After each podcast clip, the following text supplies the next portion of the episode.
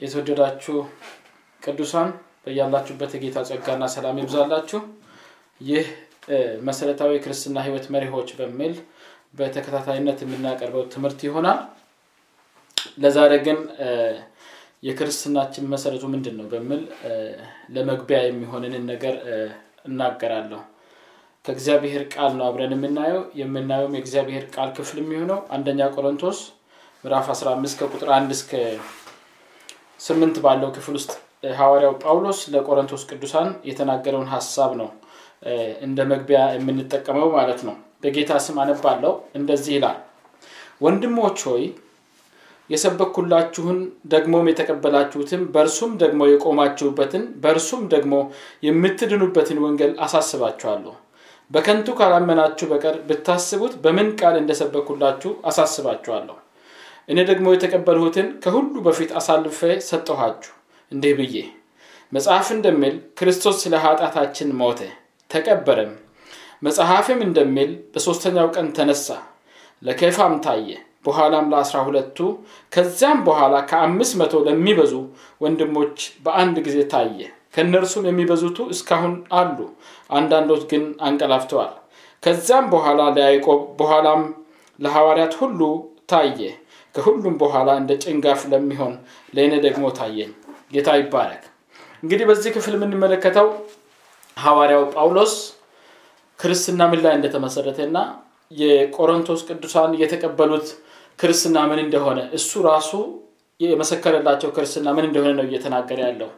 እንግዲህ መግቢያ ላይ እንደነገርኳችሁ ከዚህ ከዛሬ ጀምሮ ለሚቀጥሉት በተከታታይነት የክርስትና ህይወት መሰረታዊ መርሆች በሚል የምንነጋገረው ሀሳብ በመጀመሪያ ደረጃ ክርስትናችን ምን ላይ እንደተመሰረተ ካወቅን በኋላ መሆን ስለሚገባው ነው።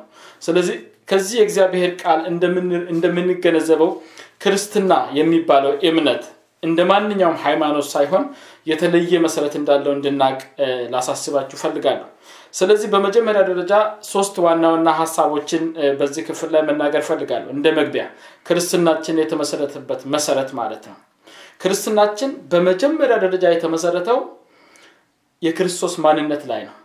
ምናልባት ሌሎች እምነቶችን ስንመለከት theory ላይ የተመሰረቱ ሊሆኑ ይችላሉ። ወይም አንድ ሰው እግዚአብሔር ተገለጠልኝ እግዚአብሔር መልክ ሰጠኝ ብለው ማስተማር በሚጀምሩት ነገር ላይ ነው የተመሰረተው በአብዛኛው ማለት ነው። ክርስትናን ስንመለከት ግን የሃይማኖት ሀሳብ የሃይማኖት ቲዎሪ ወይም የሃይማኖት ንድፈ ሀሳብ ላይ ሳይሆን የግለሰብ ማንነት ላይ የተመሰረተ እምነት ነው። ያም ግለሰብ የእግዚአብሔር ልጅ የሆነው ኢየሱስ ክርስቶስ ነው። ሰው የሆነው አምላክ የሆነው የእግዚአብሔር ልጅ ኢየሱስ ክርስቶስ ነው። ስለዚህ በመጀመሪያ ደረጃ ልናውቅ የሚገባው እግዚአብሔር የራሱን ማንነት በሰው መልክ ወደ ሰው ልጅ የወረደበትን ሁኔታ ነው የምንመለከተው። ስለ መልእክተኛ ወይም በመልእክተኛ እጅ ብቻ የተላከ መልእክት ሳይሆን እግዚአብሔር ራሱ መልእክተኛ ሆኖ በአካል ተገልጦ በሰው መካከል ተመላልሶ ስጋ ለብሶ መጽሐፍ ቅዱሳችን በዮሐንስ ወንጌል ላይ እንደምናገር ቃል ስጋ ሆነ በእኛም አደረ ጸጋንና እምነትን ተመልቶ በእኛ አደረ እንደምል እግዚአብሔር ራሱ በሰው ማንነት በሰው መካከል ተገልጦ የኖረበትን ሁኔታ ነው የሚያሳየው። ስለዚህ ክርስትናችን በመጀመሪያ ደረጃ የተመሰረተው በመልእክት ላይ ብቻ ሳይሆን በመልእክተኛው ማንነት ጭምር ነው። በመልእክተኛው ህይወት ላይ የተመሰረተ እምነት እንደሆነ ልናቅ ይገባል ማለት ነው። በመጀመሪያ ደረጃ በሁለተኛ ደረጃ የክርስትናችን መሰረት ምንድን ነው ብለን የምንል ከሆነ የክርስትናችን መሰረት ታሪካዊ ሀቆች ላይ የተመሰረተ መሆኑን ማወቅ ይኖርብናል። በሁለተኛ ደረጃ ክርስትናችን መሰረቱ በሰው ልጅ ታሪክ ውስጥ በእውን በእርግጥ በተፈጠሩ ወሳኝ የሆኑ እውነታዎች ላይ የተመሰረተ ነው። ይሄም እውነታ ምንድን ነው ካላችሁ ከዚህ ክፍል እንዳነበብኩላችሁ ጳውሎስም ደግሞ የቆሮንቶስ ቅዱሳንን እንደሚያሳስባቸው መጽሐፍ እንደምል ክርስቶስ ስለ ኃጢአታችን ሞተ ተቀበረም መጽሐፍም እንደምል በሶስተኛው ቀን ተነሳ የሚለው ነው። ይህ የክርስቶስ ለሰው ልጆች ኃጢአት መሞት መቀበር እንደገናም ደግሞ በሶስተኛው ቀን ከሙታን መነሳት የክርስትናችን ሌላኛው መሰረት ነው እና ደግሞ በታሪክ ውስጥ በእውን የሆነ ነገር ነው። ማንም መጽሐፍ ቅዱስ የሃይማኖት መጽሐፍ ነው ብሎ አሊቀበለውም የሚል ሰው ታሪካዊ መመሪያዎችን ተከትሎ ታሪክ ውስጥ የተፈጠሩ ነገሮች እውነታነታቸው በሚረጋገጥበት መንገድ ሄዶ ማረጋገጥ የሚችለው እውነተኛ ታሪክ ነው። በሰው ልጅ ታሪክ ውስጥ በእውን የሆነ በእውን የተከሰተ ታሪክም የመዘገበው ነገር ነው። ስለዚህ ክርስትናችን እንደ ሌላው እምነት አይደለም ስንል እውነተኛ የሆነ ታሪካዊ ክስተት ላይ በሰው ልጅ ታሪክ ውስጥ የተመዘገበ እውነተኛ ታሪክ ላይ የተመሰረተ እምነት እንደሆነም ልናቅ ይገባል። ይህንን አውቀን አምነን ነው ለሰዎች ክርስቶስን ስንመሰክር ክርስቶስ ሀሳባዊ ነገር ብቻ እንዳልሆነ በእውን በሰው ልጅ ታሪካዊ ክስተት ውስጥ አንድ ጊዜ የኖረ እነዚህ መጽሐፍ ስለሱ የሚናገራቸው ነገሮች መሞቱ ለኃጢአት ሲባል ንጹህ ሆኖ ሳለ የራሱ በደል ሳይኖርበት ለሌሎች በደል ሲባል በሰው መገደሉ በግልጽ በታሪክ ውስጥ የሆነ ነገር ነው። መቀበሉ እንደ ማንኛውም የሞተ ሰው መቀበሉ። ነገር ግን ከሙታን መነሳቱም ደግሞ በታሪክ ውስጥ የተጻፈ ነገር ነው። ስለዚህ ይሄ ሁለተኛው ክርስትናችን የተረጋገጠበት ወይም ክርስትናችን የተመሰረተበት መሰረት ነው። ክርስቲያን ነኝ ስንል ይህንንም fact ማወቅ ይኖርብናል። ለሰዎች ስንናገር እንደ ማንኛውም እምነት ንድፈ ሀሳብ ወይም theory ላይ ብቻ የተመሰረተ እንዳልሆነ ማወቅ አለብን። ታሪክ ውስጥ የሆነ fact የተከሰተ ክስተት ማንም ታሪክን መፈተሽ የሚፈልግ ሰው ወደኋላ ሄዶ በታሪክ መጽሐፍ ቅዱስን እንኳን ሳይጠቀም proof ማድረግ የሚችለው ነው ማረጋገጥ የሚችለው እውነታ ነው። ሶስተኛውና የመጨረሻው የክርስትናችን መሰረት ልንለው የምንችለው ነገር በሰዎች የግል ማንነት ውስጥ የተፈጠሩ ለውጦችን ማየት እንችላለን። ሌሎች እምነቶችን ስንቀበል ስር ነቀል የሆነ ለውጥ በህይወታችን አይሆንም ምናልባትም ስለ እምነቱ ወይም ስለ ሃይማኖቱ እውቀት አልነበረንም። ከዛ በኋላ ስለ ሃይማኖቱ እውቀት ይኖረናል። እውቀት ነው የጨመርነው እንጂ የህይወት ለውጥ አይሆንልንም። ክርስትና ጋር ስመጣ ግን በህይወታችን experience የምናደርገው ነገር አለ። ህይወታችንን ፈጽሞ የመቀየር ባህሪ ኃይል አለው። ስለዚህ እነዚህ ሶስቱን ነገሮች ሁል ጊዜ ልናስባቸው ይገባል ማለት ነው ክርስቲያን ነኝ ስንል እምነታችን እነዚህ ሶስቱ ነገሮች ላይ መመስረቱን እርግጠኛ መሆን ይኖርብናል። ዝም ብለን እንዳላመንን በከንቱ እንዳላመንን ወይም ሀሳብ የማይጨበጥ subjective የሆነ ነገር እንዳላመንን proof ሊደረግ የሚችል objective የሆነ part ም እንዳለው ልናስብ ይገባል። ይህ ወንጌል ኢየሱስ ክርስቶስ በስጋ እንደሞተ እንደተቀበረም ከሙታንም ደግሞ እንደተነሳ ማመናችን ነው እንግዲህ ክርስቲያን የሚያስብለን ኢየሱስ ክርስቶስ ለምን ሞተ? ለምን ተቀበረ? ለምን ተነሳ? መጽሐፍ ቅዱሳችን ሲናገር ለሰው ልጆች ኃጢአት ነው ይላል።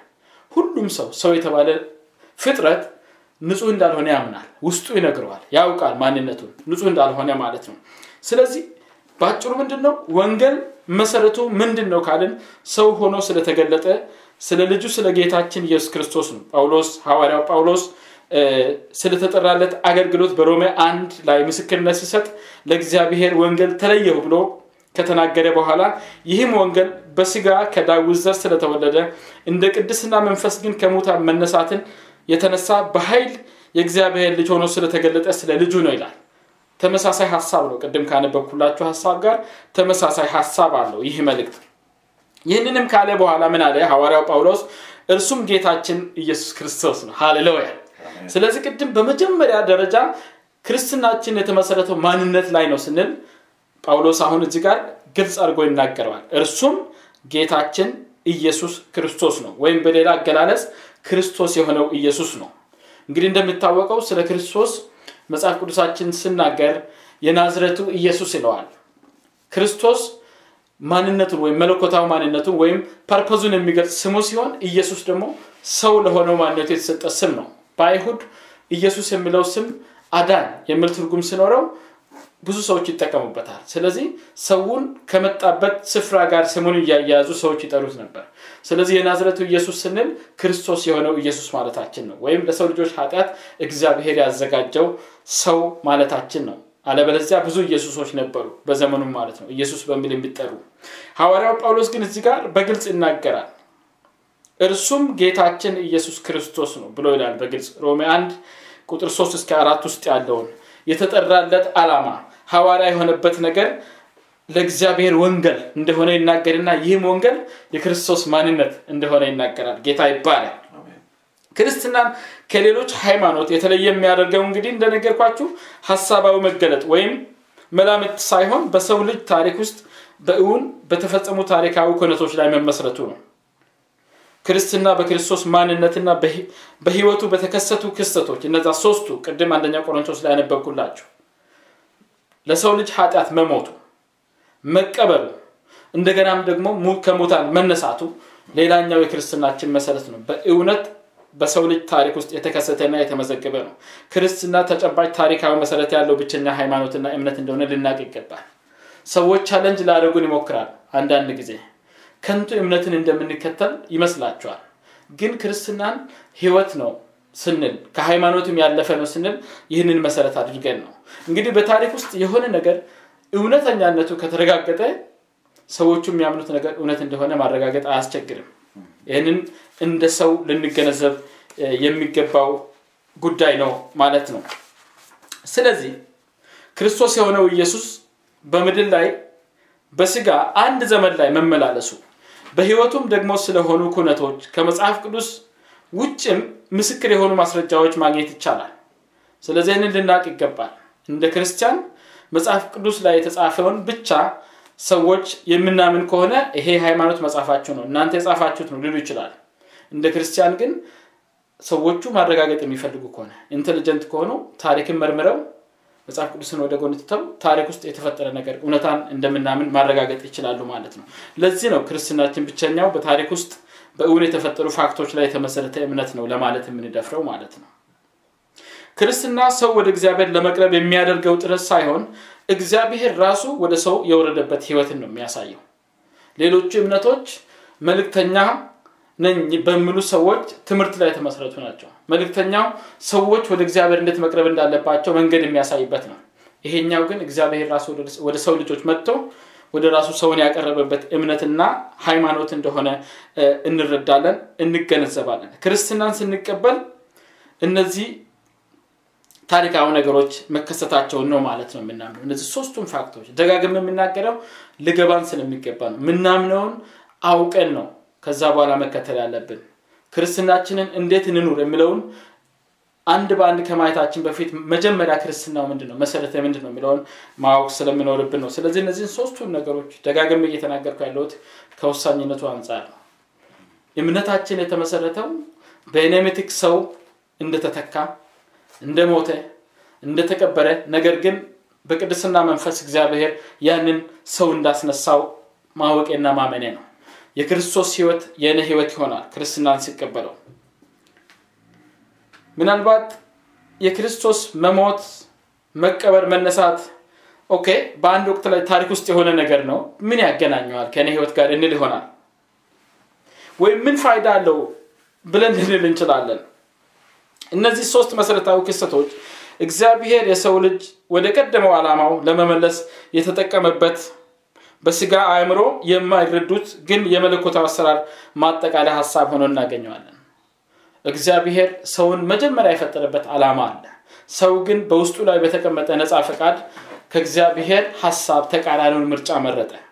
ውድቀትም በህይወቱ እንደመጣ የእግዚአብሔር ቃል ያስተምረናል። ስለዚህ እነዚህ ታሪካዊ ክስተቶችን ወይም እውነታዎችን በሙሉ ልብ ስናምን በሙሉ ልባችን ስንቀበል ስር ነቀል የሆነ ሁለንተና የሆነ የህይወት ለውጥ በህይወታችን ይመጣል ወይም ትራንስፎርምድ እንሆናለን። ፈጽሞ ሌላ ማንነት በህይወታችን መገለጥ ይጀምራል። መንፈሳዊ አስተሳሰባዊና አካላዊ እንደዚሁም ደግሞ ድርግታዊ ለውጥን ያመጣል በህይወታችን። እነዚህም ፋክቶች ማመን። ክርስቶስ የተባለው ኢየሱስ በእኛ ምትክ መሞቱን መቀበሩን እንደገናም ደግሞ በቅድስና መንፈስ ከሙታን መነሳቱን ስናምን ይህ ለህይወታችን የሚገባውን እግዚአብሔር በሱ ላይ እንደጫነው እና በሱ ህይወት ውስጥ እኔም ወደ እግዚአብሔር መቅረብ እንደምችል ስረዳ እነዚህን ለውጦች በህይወታችን ማየት እንጀምራለን። በመጀመሪያ መንፈሳችን ይቀየራል። መንፈሳችን ህይወት ያለው ይሆናል። ሙት የነበረው መንፈሳችን ህይወት ያለው ይሆናል። መንፈሳችን ህያው ሲሆን አሳሰባችን እየተለወጠ ይመጣል። አመለካከታችን እየተለወጠ ይመጣል።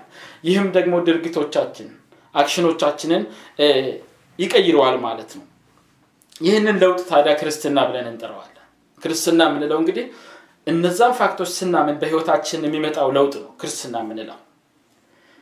በሌላ አገላለጽ ክርስትና ማለት መንፈሳዊ ትራንስፎርሜሽን ልንለው እንችላለን።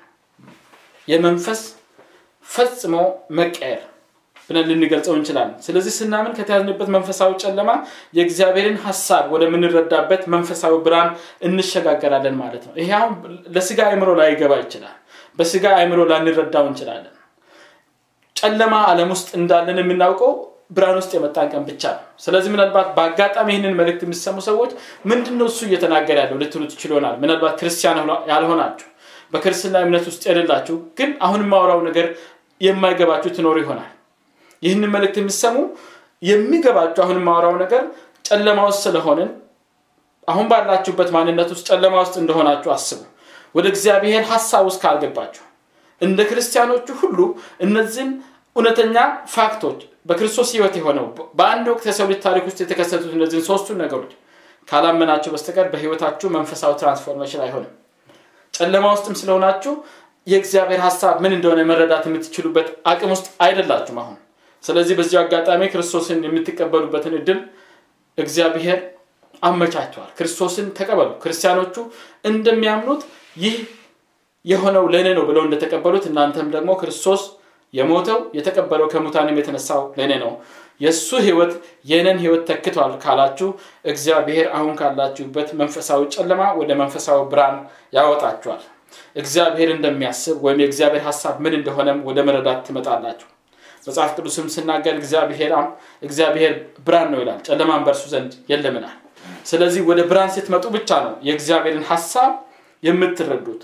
ሙት ከሆነው ስጋዊ ዓለም ወደ እግዚአብሔር ዓለም ሽግግር ስለምናደርግ ክርስቶስን ስንቀበል በጊዜ ባልተገደበውና ዘላለማዊ በሆነው የእግዚአብሔር ዓለም ውስጥ ያሉ ነገሮችን አስተሳሰቦችን አደራረጎችን መረዳትና መገንዘብ እንጀምራለን ስለዚህ የተፈጠርንበትንም የህይወት ዓላማ መረዳት እንጀምራለን። አሁን ላይ ላይገባን ይችላል። አንዳንድ ጊዜ የተፈጠርነው እንደ ማንኛውም ሰው አድገን ትዳር መስርተን ሀብት ኖሮን ብዙ ነገር አድርገን ምናልባት መልካም ስራንም ለማድረግ እንደተፈጠርን የምታስቡ አላቸው አሁን ላይ። የእግዚአብሔር ሀሳብ የእግዚአብሔር ፈቃድ ግን ለህይወታችን ከዛ ያለፈ ነገር ነው። እግዚአብሔር እኛን የፈጠረበት ዓላማ ከዚህም ያልፋል ከዚህም ይዘላል እግዚአብሔር የሚፈልገውን ህይወት መኖር የምንጀምረው እነዛን መሰረታዊ ክርስትና ፋክቶች ስናምን ነው። ስለዚህ አላመናችሁ በዚሁ አጋጣሚ ደጋግም የምላችሁ ክርስቶስን እንድትቀበሉና ይህ የማወራውን ህይወት እናንተም እንድትቀምሱ ከስራ ህይወት ወደ ጸጋ ህይወት እንሸጋገራለን። እነዛን ሶስቱን ፋክቶች ስናምን ክርስቶስ ኢየሱስ ለሰው ልጆች ስል መሞቱን መቀበሉና መነሳቱን ስናምን በድርግት ወደ እግዚአብሔር ለመቅረብ የምናደርገውን ጥረትተን እግዚአብሔር ራሱ ወደኛ መምጣቱን ስለምንገነዘብ በጸጋ ስር ሆነን ህይወታችን የጸጋ ህይወት እየሆነ ይሄዳል ማለት ነው። ስለዚህ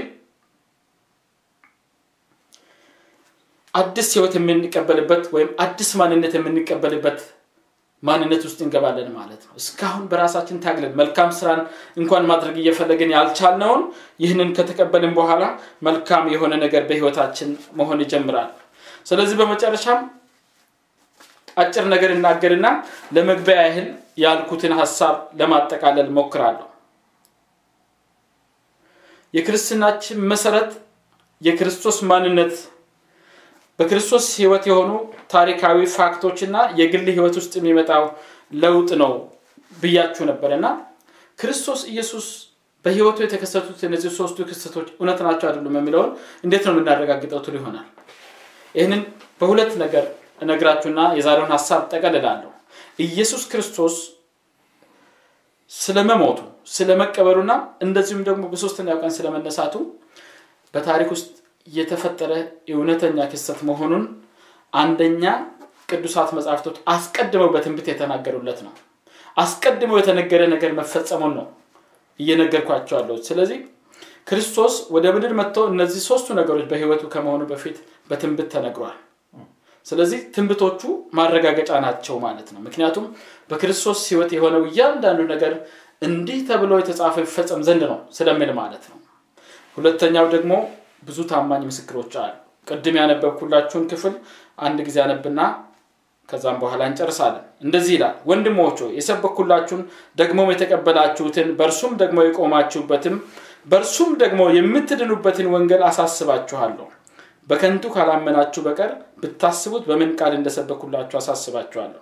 እኔ ደግሞ የተቀበልሁትን ከሁሉ በፊት አሳልፌ ሰጠኋችሁ። እንዲህ ብሎ መጽሐፍ እንደሚል ክርስቶስ ስለ ኃጢአታችን ሞተ ተቀበለም። መጽሐፍም እንደሚል በሶስተኛው ቀን ተነሳ ለኬፋም ታየ። በኋላም ለአስራ ሁለቱ ከዚያም በኋላ ከአምስት መቶ ለሚበዙ ከአምስት መቶ ለሚበዙ ወንድሞች በአንድ ጊዜ ታየ። ከእነርሱም የሚበዙት እስካሁን አንዳንዶች ግን አንቀላፍተዋል ከዚህም በኋላ ለያዕቆብ በኋላም ለሐዋርያት ሁሉ ታየ። ከሁሉም በኋላ እንደ ጭንጋፍ ለሚሆን ለእኔ ደግሞ ታየኝ እያለ ይናገራል። ስለዚህ መጽሐፍ እንደሚል ነው። ይህ ሁሉ በክርስቶስ ህይወት የሆነ እውነተኛነቱን ከምናረጋግጥበት መንገድ አንደኛ ይሄ ነገር ከመሆኑ ከብዙ መቶ ዓመታት በፊት የተነገረ እውነታ ነው። ሆኖም መጨረሻ ላይ እንደተነገረ አልቀረም። በክርስቶስ ህይወት ሆነ። ከሆነ በኋላ ምስክሮች ነበሩ የአይን ምስክሮች ነበሩ። አይን እንደ እማኝ ሊጠቀሱ የሚችሉ ማለት ነው። ስለዚህ ክርስትናችን እውነተኛ ፋክት ላይ የተመሰረተ እንደሆነ ልናስብ ይገባል።